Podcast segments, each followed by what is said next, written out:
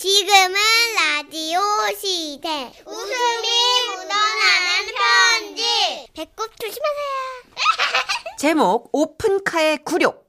오늘은 주소 없이 연락처만 적어주셨어요. 익명을 요청하셨습니다. 네. 그래서 지라시 대표 가면 김정희님으로 소개해드릴게요. 30만 원 상당의 상품 보내드리고요. 백화점 상품권 10만 원을 추가로 받게 되는 주간베스트 후보, 200만 원 상당의 상품을 받으실 월간베스트 후보도 되셨습니다. 안녕하세요. 선혜씨, 천식씨. 이게 정말 싫어했는데 당시에는 당황스러웠지만 지나고 생각해보니까 좀 웃겼거든요. 그때 제 심정을 두 분이 잘 살려주실 거라 믿으며 사연 소개합니다. 네. 그러니까 때는 지금으로부터 한 20년 됐죠. 제가 20대 후반이었을 때 얘기입니다. 그때 많이들 그러셨겠지만 저도 뭐 폼에 살고 폼에 죽던 그런 시절이었죠. 저는 당시에 오프로드 자동차 동호회 활동을 하고 있었는데요. 자, 다들 신나게 좀 달려보자고.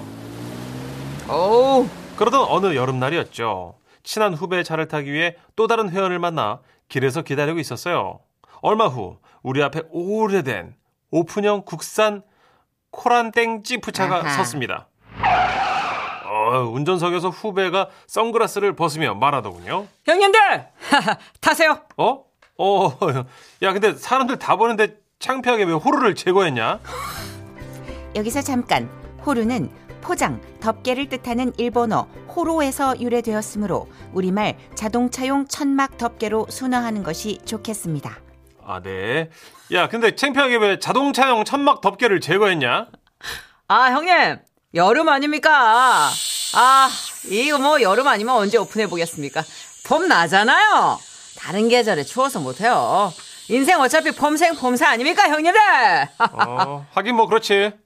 이 오프로드 차량은요, 타이어가 커가지고 맞아. 가만히 있어도 눈에 띄거든요. 특히나 당시에는 오픈카가 흔치 않던 시절이어서 지나가기만 하면 10중 8구는 사람들이 돌아보는 차였어요. 하긴 뭐 그런 관심을 즐기는 마음도 있었으니까요. 후배의 마음도 이해가 되더라고요. 그래서 저는 더 이상 말하지 않고 오픈카 뒷좌석에 탑승을 했어요. 자, 그럼 출발합니다. 우리는 그렇게 국도를 달리기 시작했습니다. 비록 무스를 바른 머리가 산발로 날리기 시작했지만 덮개가 오픈된 채로 바람을 가르니 기분이 정말 좋더라고요. 진짜. 우린 환호성을 지르면서 유하! 이제 막 흥이 오르는가 싶었는데 그때였어요. 갑자기 하늘이 흐려지기 시작했습니다. 형님.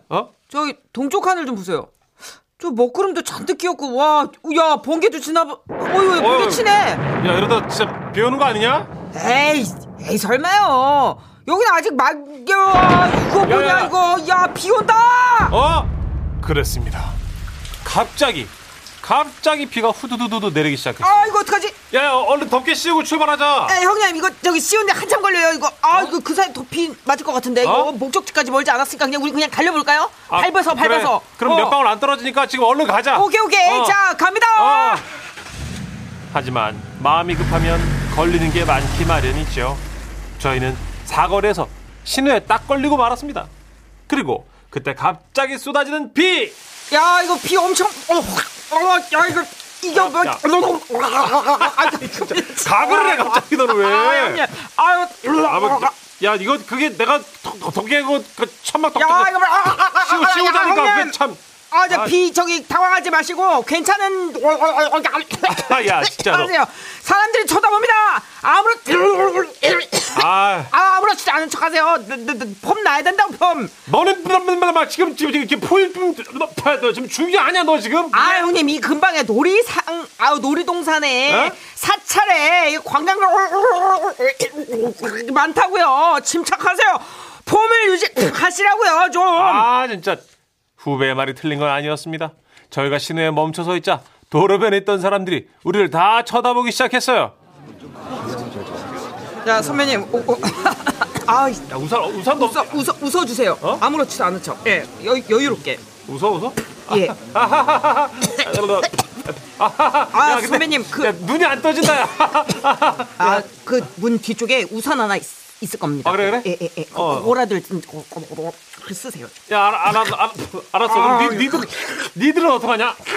저 여기 수건으로 머리 덮고 있을 거예요. 야, 그 차에 있던 걸레 아니야? 맞아요. 이거 형님, 제가 두건처럼 쓸 거예요. 남들이 보니까 다들 자연스럽게 행동하시고요. 이 와중에 하늘은 우리 편이 아니었습니다. 후배가 백미러를 보더니 짜증스럽게 내뱉었어요. 아우! 아, 왜 또? 저기요, 저 곧 우리 옆으로 버스 한 대가 나란히 설 겁니다. 어?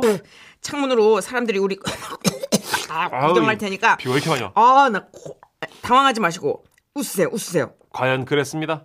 저희 옆 1차 차선에 버스가 와서 나란히 섰고 더 높은 버스에서는 저희가 너무도 잘 보였겠죠. 그래서 얼른 우산을 펼치려고 하는데 이 우산이 펴지질 않았어요. 야, 이거 제발 모르겠어. 우산이 눌렀는데 왜 안 펴지지? 아, 형님, 자동 아닙니다. 손으로 좀 쭉쭉 이렇게 펴세요. 아, 이제 뭐냐 빠지. 아, 어지게. 와, 참. 그리고 그걸로 얼굴 가릴 생각하지 마세요. 왜? 투명이에요. 아이 진짜. 야, 좀 제대로 된 걸 갖고 다녀야지. 지금 이 정도면은 시트 반 잠겼겠네. 반신욕 수준인데 그러게요. 거의. 아, 그래서인가요? 전 우산을 쓴 상태에서도 버스 안 승객들 몇몇과 눈이 마주쳤는데 우리를 좀 비우는 것 같은 느낌이 강하게 들었어요. 아, 형님, 제가 열심히 밟아볼게요. 신호가 바뀌자 후배는 급하게 출발했고 저는 몸이 뒤로 젖혀지면서 우산도 뒤집어졌지만 어쨌거나 차는 그렇게 출발을 했습니다. 우리는 몸이 젖는 건 둘째고 부끄러운 곳을 벗어났다는 안도의 한숨을 쉬려는 찰나. 아, 이거 어떻게. 왜? 신호에 또 걸렸어요. 아, 나 이런. 아, 그리고 버스가 한 대 더 와요. 아, 나 진짜. 아, 나 이런. 운전하신 분들은 아시겠지만 이 신호라는 게 한번 받게 되면 맞아요. 다음 신호에서도 계속 받잖아요. 네. 아니나 다를까 옆 차선에 아까 그 버스는 다시 저희 옆에 정차를 했고요. 엎친 데 덮친 격으로 2차선에 있던 또 한 대의 버스가 우리 옆 3차선에 섰습니다. 후배는 양옆을 두리번거리며 말했습니다. 아, 씨, 이거 아, 완전 양옆에서 우리를 구경하고 앉았네, 이거. 야, 쪽팔리다. 야, 고개 숙여라. 야, 아, 왜요? 야, 횡단보도에 길 건너는 사람들 우리 쳐다보잖아, 지금. 어디요? 아, 진짜. 아, 형님, 조금만 참으세요. 아, 진짜. 저쪽 사찰 입구 쪽만 지나가면, 아, 차도 사람들, 아, 당기는 곳이 나올 거예요. 비가 왜 이렇게 흘러오는 거야? 아, 진짜. 네, 과연 그렇더군요. 한 10분 달리니까 차도 사람도 없더라고요. 그리고 결정적으로 그쯤엔 비도 그쳤습니다. 야, 어디 주유소라도 좀 들러봐라. 이 젖은 옷 좀 짜고 가자. 아, 예, 형님. 저도 팬티까지 다 젖어가지고 지금. 아, 이게 뭐냐 이게. 아, 촉촉해. 그날 이후 저는 다시는 그 차를 타지 않았고 오픈카요? 아이고, 근처에도 열심하지 않습니다. 요즘은 버튼 하나면 덮개가 씌워지는 차도 많이 나왔죠. 그래도 조심하십시오. 언제 어느 때 비가 내릴지 모릅니다. 다들 안전운전 하시고요.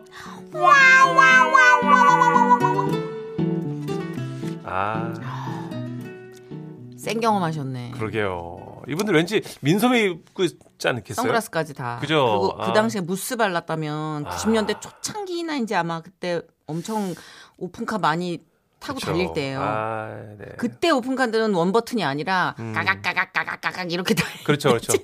이 코란땡 오픈카 알아? 저도 친구가 한 명 이게 탔었는데. 거칠게 다쳤다고 거칠게. 이게 참 손으로 일일이 직접 씌워야 되거든요, 그러니까. 이게. 아. 단계 이렇게. 아, 근데 요즘도 가끔 컨버러블이라고 하잖아요. 네네네. 오픈카 타고 다니시는 분 보면 제가 미세먼지 체크하게 된다니까. 아니, 가끔 비가 안 와도 야, 이 정도 미세먼지에 뚜껑 연다는 거는 그렇죠. 자학 아닌가 막 그런 그러니까 생각할 정도의 수준의 날씨가 있었단 말이에요. 패션이든 자동차든 멋을 좀 부리려면 잃는 게 있어야 돼요. 그렇죠. 아, 건강을 잃든 지금 이분들은 안전을 좀 놓치든가 뭐 있어야 돼요. 뽀송뽀송함을 다 잃었죠. 그리고 신호마다 걸리고 하필이면 우산은 비닐우산이고. 저런저런. 그냥 이날은 선택받은 날이에요. 그냥 놔야 돼. 이런 날은 정신 놔야 돼요. 웃음편지 쓰시라고 선택받은 날인 걸로. 아, 귀하네요. 네. 이 사연. 그나저나. 너무 가글을 해가지고. 그러게, 비가 엄청 많이 와가지고 지금. 잭스키스의 노래 준비했습니다. 펌생펌사.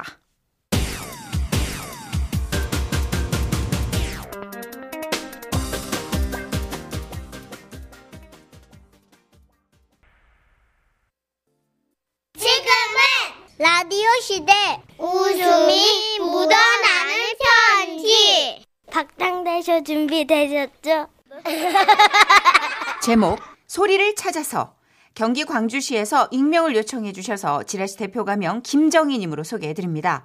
30만 원 상당의 상품 보내드리고요. 백화점 상품권 10만 원을 추가로 받게 되는 주간베스트 후보, 그리고 200만 원 상당의 상품 받으실 월간베스트 후보 되셨습니다. 안녕하십니까, 선희님, 전시경님.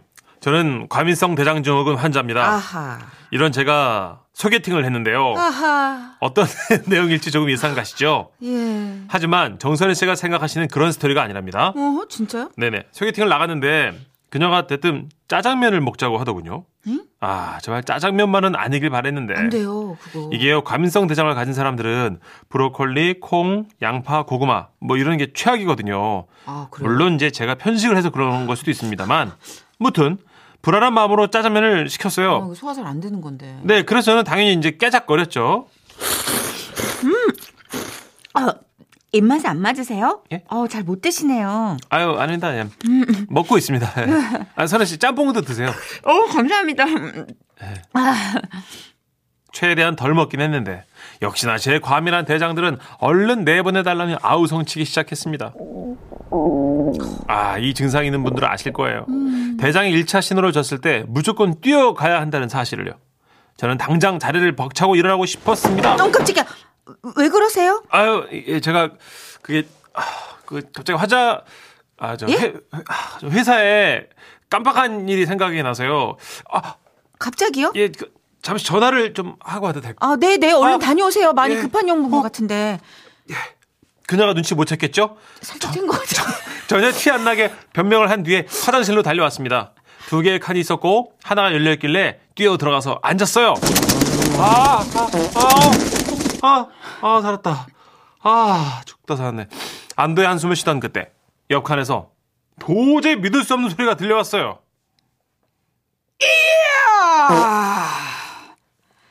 이야!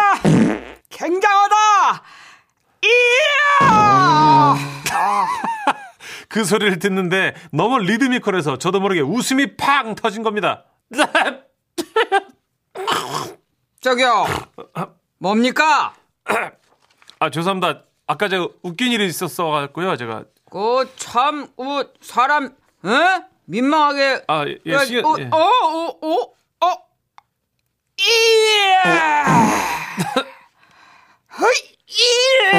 굉장하다.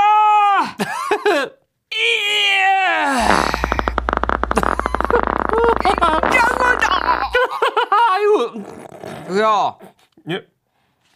대한민국이 웃음의 자유가 있는 나라지만, 참 사람 볼일 보는데 너무한 거 아니요? 아니, 죄송합니다. 아니, 너무 이게 소리가. 박자감이 좋으시고 제가. 뭐야? 칭찬인가? 뭐지?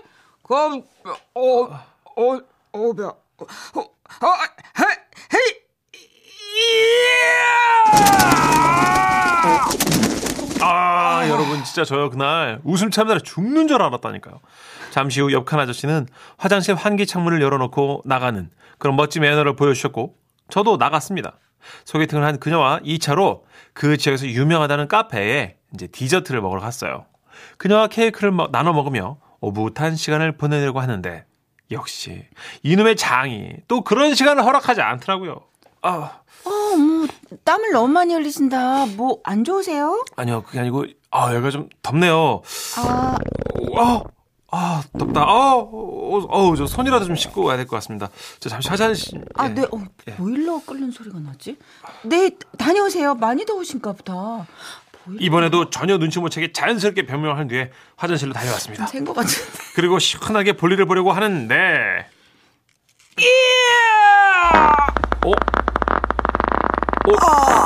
설마 이 소리는 아저씨? 청년? 아까 짜장면집에서 만난 그 아저씨였어요. 이야, 이거 우리 아무래도 인연인가 봅니다. 예, 아저씨. 세상이 참 좋네요. 어쩜 많고 많은 카페 중에서 딱 여기서 만납니다. 이야, 굉장히 반갑네. 나는 여기 앉아있는데 이 문 열리는 소리랑 발소리 딱 듣고 설마 이랬다니까. 아이, 제 발소리를 듣고 아셨어요? 아이, 그럼 내 삘이 딱 왔지. 와, 저도요 삘이 딱 왔어요. 저 아저씨는 화장실 칸에 앉아서 이런저런 대화를 나눴어요. 여자친구랑 온 거예요? 아니요, 저 소개팅입니다. 이야, 나도인데. 예? 야, 우리 진짜 운명이네. 아이, 그럼 이렇게 된 것도 인연인데 어제 술 한잔 하실까요? 아이, 좋아, 좋아. 이쪽 동네에 사시는 거죠? 아, 그럼. 네, 일단 좀 마무리 좀 하고 나가가지고 내가 전화번호를 찍어줄. 아우, 예. 이야! 야, 저는 그렇게 화장실에서 소중한 인연을 만나게 됐고요. 눈치 못 챈 줄 알았던 소개팅의 그녀는 제가 과민성 대장 증후군이라는 걸 알고 있더라고요. 무튼 여차저차해서 그녀와도 잘 됐습니다.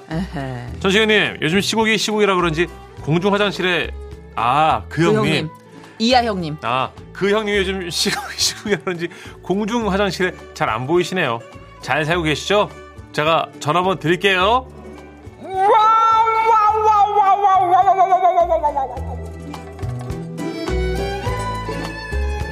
실제로 번호를 교환한 거네요. 네, 이런 것도 운영이 될 수 있고. 대단들 하시네. 아유, 북악터널 형님이네. 난리 나는데요. 그리고 뭐 아래 동네에서 북악터널이 한 10대 번 계속 북악터널. 아이고야. 그냥. 네. 근데 이게 이렇게 좀 서로 인지상정. 그렇죠. 공감대가 있는 거죠. 네, 서로 속사정을 아는 거죠. 네, 이게 경험치만큼 사람을 가깝게 해주는 게 없어요. 그렇죠. 너도 알고 나도 아는 그 감정. 그 무엇이든 공감대. 네. 예. 그게 우리를 다 이렇게 엮어주고 인연으로 만들어주는 거죠. 맞습니다. 그나저나 우리 아저씨도 참 굉장하시네. 근데 소개팅 두 분 다. 네. 예, 이제 이 정도로 새를 날려보낼 정도면 아저씨가 역한 아저씨가. 네. 웬만해서는 그 동네에서 유명인사 아닐까요? 그러게요. 이 정도면 뭐 또 비명도 막 질러가시면서 칸을 뚫는 소리니까. 변기에다 그냥 불호령을 내려버리는. 이거는 칸막이가 무용지물이니까. 대단합니다. 자, 어쨌든 예, 이렇게 또 우리가 인연을 맺을 수 있다는 귀한 정보를 알려주셔서 감사해요. VOS의 큰일이다 듣고 올게요.